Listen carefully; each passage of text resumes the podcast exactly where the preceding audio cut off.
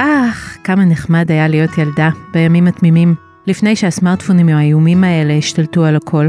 אני זוכרת איך היינו יורדים למטה לשחק גומי ושבע על הקיר, אחר כך הלכנו לקנות קרטיב במכולת של פוקסי. כולנו אוהבים לטבוע בשיחות ובחלומות על זיכרונות הילדות שלנו, איך היה פה שמח לפני שנולדתי, אבל גם על הימים שהייתי צעירה ותמימה והכל היה ורוד. כל אחד והנוסטלגיה שלו. חשבתם פעם בשביל מה זה חשוב לכם לעורר את הזיכרונות האלה, ואיך זה משפיע על ההווה שלכם? היי, כאן גלי ויינרב. ברוכים הבאים לעוד פרק של הפודקאסט חזית המדע, שבו בכל פרק אנחנו מספרים סיפור חדש ומפתיע על הטבע שלנו. היום אנחנו בפרק מיוחד על נוסטלגיה, או כמו שאומרים המומחים לתחום, זיכרונות עבר, אבל בלי הכאב, ובעצם זיכרונות מעבר שלא היה.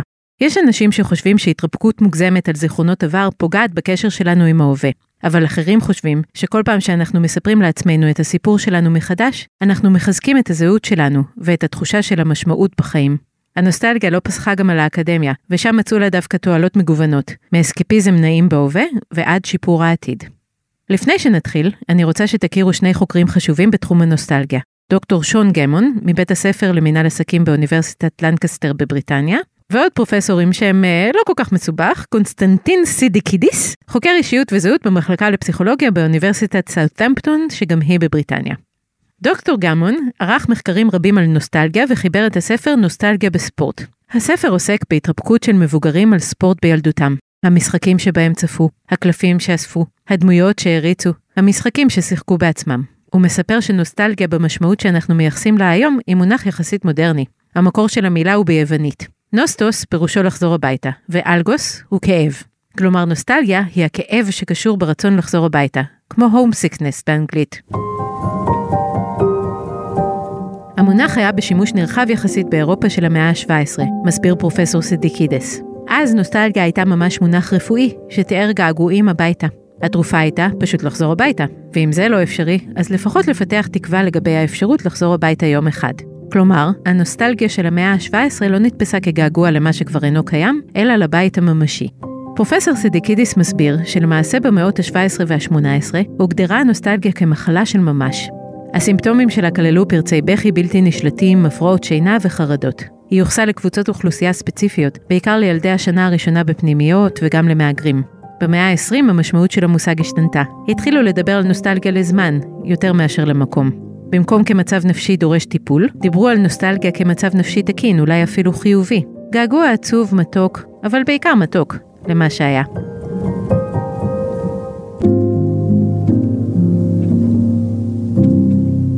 נוסטלגיה, הוא טוען, היא זיכרון שמכיל גם צער על מה שאבד, וגם שמחה על עצם הזיכרון. יש בה נחמה, שנובעת מתחושה שפעם הדברים היו כפי שהם צריכים להיות.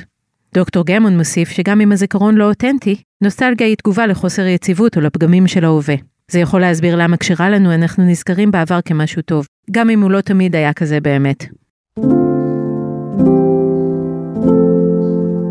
מחקרים של נוסטלגיה מגלים שהיא מופיעה בכל התרבויות ובכל קבוצות הגיל, כותב סדיקידיס. נוסטלגיה היא שונה מעט בכל תרבות, אבל לרוב יופיע בזיכרון אדם משמעותי לנו, במקום משמעותי לנו, ואנחנו עצמנו משמשים לרוב בתפקיד מפתח באירוע. נניח, היום הראשון שלנו בכיתה א'. לפעמים הגעגוע הוא לא לאירוע בעבר האישי שלנו, אלא לאירוע היסטורי שנחרט בזיכרון הקולקטיבי, או למקום בו אנחנו היינו באופן אישי כשקרה אותו אירוע. נגיד, המבוגרים שבינינו בוודאי זוכרים איפה היינו כשרבין נרצח. ממשלת ישראל מודיעה בתדהמה על מותו של ראש הממשלה ושר הביטחון יצחק רבין. או משהו יותר חיובי, איפה הייתם כשנטע זכתה באירוויזיון עם טוי?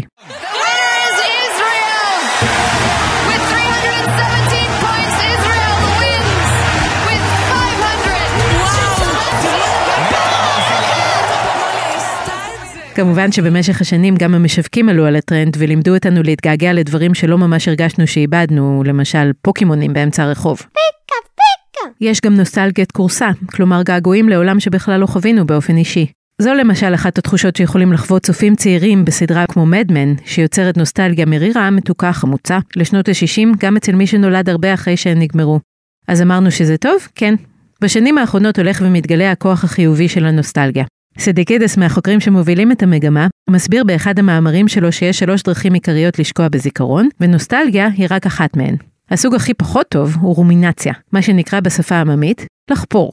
כשאנחנו עושים רומינציה, אנחנו חוזרים שוב ושוב, במין לופ אינסופי, על אותו זיכרון שמסב לנו כאב. המטרה היא כנראה לנסות ולהבין מה השתבש, אבל נראה שהתהליך בעצמו די השתבש, כי הוא גורם לנו כאב ולרוב לא מלמד אותנו כלום. הגרסה הקשה ביותר של זיכרון מהסוג הזה היא תסמונת פוסט-טראומטית. סוג שני של זיכרון הוא מה שסידיקידיס קורא לו זיכרון נוגד עובדות. זה כמו לחפור, אבל בתוספת ניסיון לחשוב ולדמיין מה היינו יכולים לעשות אחרת ולומר אחרת. סוג כזה של שקיעה בזיכרון הוא גם לא מהנה ולא מועיל. הפקת לקחים זה מצוין, אבל לא באופן אובססיבי. נוסטלגיה היא משהו אחר לגמרי. קודם כל, היא לרוב מהנה. היא גם נינוחה מאוד, לעומת סוגי הזיכרון האחרים שדיברנו עליהם קודם, שהם מעוררים מאוד ולא באופן חיובי. הם לרוב מעוררים תסכול, חרדות וכעס, אבל לא הנוסטלגיה. בזמן האחרון חוקרים התחילו להצביע על האפשרות להשתמש בנוסטלגיה ממש כמו טיפול נפשי.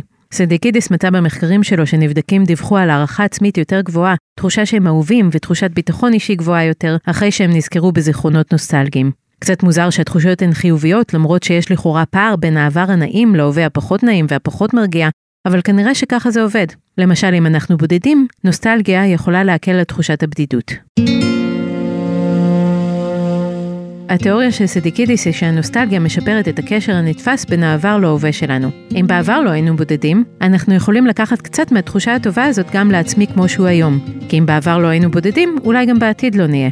הקשר הזה בין רגעים טובים בעבר, שמגשרים על הווה בעייתי או סתם משעמם או חסר ודאות, אולי לטובת עתיד טוב יותר, נותן תחושת משמעות לחיינו.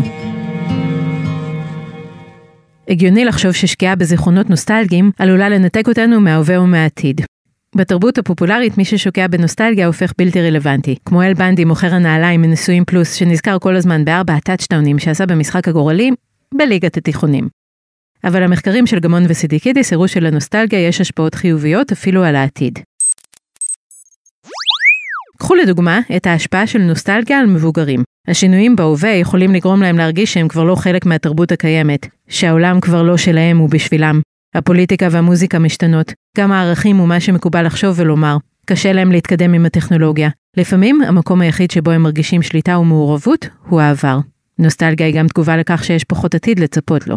אבל, אם אנחנו יכולים להיזכר איך הרגשנו, מי היינו בעבר, כמה אופטימיות הרגשנו לגבי העתיד אז, כמה חזק היה החיבור שלנו לתרבות ולאירועי היום-יום, אז באופן מפתיע, כשאנחנו חוזרים לחשוב על ההווה, משהו מההרגשה הזאת נשאר.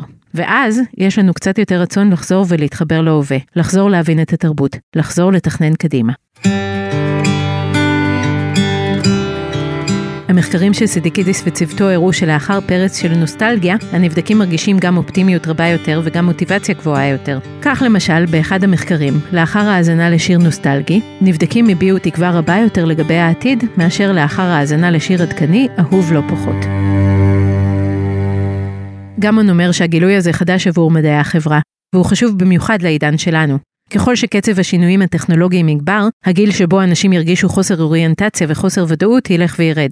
גם אנשים צעירים יחסית ירגישו ניתוק וחוסר ודאות שמובילים לחפש נחמה בעבר. גמון אומר שאפשר כבר לראות את זה בשטח. היום אפילו צעירים כבר נוסטלגיים לילדות שלהם, והנוסטלגיה שלהם נראית ונשמעת בדיוק כמו של מבוגרים. נראה שהיא מביאה להם את אותן תועלות של מניעת אדישות ושחיקה, שיפור האופטימיות לגבי העתיד, תחושה של זהות יותר אחידה ומשמעות רבה יותר לחיים. יכול להיות שהקשר עובר דרך הערכה עצמית. כשהיא משתפרת יש שיפור גם בהערכה שהעתיד יהיה מוצלח. אז כמו שאמרנו, למרות שכשאנחנו נוסטלגיים אנחנו חושבים שהעבר היה הרבה יותר נפלא מהיום, אנחנו גם מאמינים יותר בעתיד. המחקרים מראים שבגלל זה, הנוסטלגיה הופכת אותנו להיות יותר פרואקטיביים, כלומר מקבלים החלטות על החיים שלנו ומבצעים אותן. אנחנו גם יותר פרו-סוציאליים, כלומר רוצים להועיל לחברה. נראה שקורה כאן ההפך מהתדמית של הנוסטלגיה, של מי ששקע בזיכרונות והתנתק כך מהעולם. ואם זה לא מספיק, נוסטלגיה גורמת לנו תחושת חמימות, ממש פיזית. אנשים נוטים לשקוע בנוסטלגיה כשהם בחדר קר, יותר מאשר כשהם בחדר חם או נוח. ככל שהם נוסטלגיים יותר באותו חדר קר, כך הם מרגישים פחות את הקור. נוסטלגיה היא עוד יותר טובה אם חולקים אותה עם עוד מישהו, אפילו אם זה מישהו שלא היה שם, אבל במיוחד אם כן. פרופסור קליי רוטלג' מאוניברסיטת דקות הסטייט בארצות הברית אומר כי הנוסטלגיה המשותפת מאפשרת לבני אדם להסביר את השינויים שעברו מאז ועד היום. היכולת להסביר גורמת להם להרגיש יותר מחוברים לאחרים ויותר אהובים, בעיקר אם הם מרגישים שאותו אדם מבין מאיפה הם באים. נוסטלגיה משותפת מגדילה את התחושה שהאדם שחלקת איתו רגע נוסטלגי מעריך אותך ותומך בך, וזה עובד גם הפוך. אחרי ששקעו בנוסטלגיה, אנשים יותר אוהבים את מי שסביבם, יותר מתחשבים בהם ופחות נוטים להתווכח איתם, כאילו הזיכרון המשותף הוא חפץ יקר שצריך לשמור עליו. לכן, הוא ממליץ לשמור על קשר עם אנשים מכל מיני שלבים בחיים, וליצור איתם קשר אפילו קצרצר ברשת חברתית, אם אתם מרגישים קצת מדוכדכים. אז אם נוסטלגיה יכולה להיות טיפול נפשי, איך אנחנו יכולים לעודד אותה ולעשות את הטיפול הזה לעצמנו בצורה הטובה ביותר? המחקרים של גמון עסקו בהתחלה בנוסטלגיה על חוף הים. זה מקום מצוין לעורר נוסטלגיה, כי הרבה אנשים מגיעים לחוף הים רק כשהם בחופש. זיכרונות מחופש הם לרוב חיוביים, או שאפשר להפוך אותם לחיוביים בקלות יחסית. הים מפעיל את החושים בצורה מאוד מיוחדת. הוא יוצא דופן בריחות, בטעמים, בקולות ובמראות. אבל זה לא חייב להיות ים. בבתי חולים שמטפלים בחולים דמנטיים, לפעמים מקימים מסדרון זיכרונות, שיש בו תמונות וריחות מהעבר של כל אחד מהמטופלים. בגדים מהעבר מעוררים זיכרונות חזקים וגם תוכניות טלוויזיה. הן מציגות לנו סצנות שלמות שלא השתנו בכלום. גמון מספר שבאחד מבתי החולים למטופלים דמנטיים הקימו המטפלים תחנת אוטובוס פיקטיבית, מעוצבת כמו התחנות של פעם. אחת הנשים הדמנטיות שתמיד הייתה משתוללת, ראתה את התחנה, עצרה וחיכתה לאוטובוס, כי זה היה מוכר לה, זה היה משהו שהיא יודעת לעשות. בבתי חולים אחרים נותנים למטופלים להיכנס לסופרמרקט כמו זה של פעם, לקנות בכסף של פעם, מוצרים שנראים כפי שנראו בעבר. וכמו שאמרנו, מוזיקה היא כנראה אפקטיבית במיוחד. מוזיקה מהנעורים מפעילה אותנו רגשית בצורה שונה ממוזיקה שהכרנו בכל תקופה אחרת, בגלל ההורמונים של גיל ההתבגרות. אנחנו מקווים שבחרתם טוב את המוזיקה שהקשבתם לה בגיל הנעורים, כי היא השביל הכי בטוח שלכם אל זיכרונות עבר מתוקים. אם תרצו לשמוע עוד על השפעת המוזיקה על חיינו, האזינו לפרק הראשון שלנו, מוזיקה ללוי חודרת.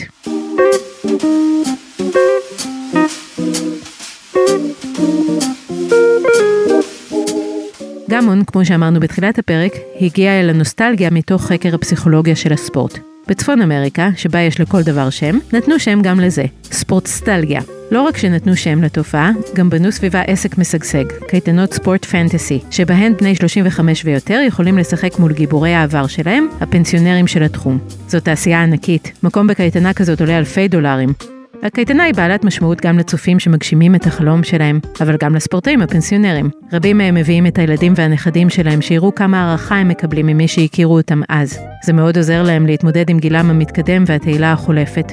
גם המפגש עם החברים שלהם הוא מרגש. גמון מספר שהם נזכרים כמה כיף היה להם פעם, וחלק מהחיוניות הזאת נשארת גם אחרי המפגש, בדיוק כמו אצל המעריצים. ואם עוד לא שמעתם, תעשיית הספורט סטלגיה מתחילה לצמוח בשנים האחרונות גם בארץ. קלף סופרגול 2000 של אבי נימני זוהר, כבר יש לכם?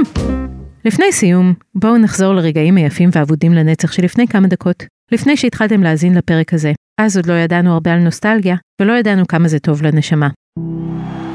עד כאן חזית המדע לפעם. אני מקווה שמיד בסוף הפרק תחזרו להתרפק על הילדות אם עוד לא התחלתם, ואם לא תרצו ללכת כל כך אחורה בזמן, תוכלו להתרפק על הפרקים הקודמים שלנו. בבינג' אתם מסיימים הכל בנסיעה אחת לאילת. אם אהבתם את הפרק ואת כל השאר, תוכלו להוסיף את הפודקאסט לתוך הספרייה שלכם בלחיצה על כפתור ה follow או ה subscribe, ותוכלו לקבל התראה על כל פרק חדש. הקטע ששמעתם באדיבות ארכיון תאגיד השידור הישראלי ובאדיבות כאן 11. תודה לעורך הפודקאסטים רון טוביה ולניב בן אלי על הסאונד. אני גלי ויינרב, ביי!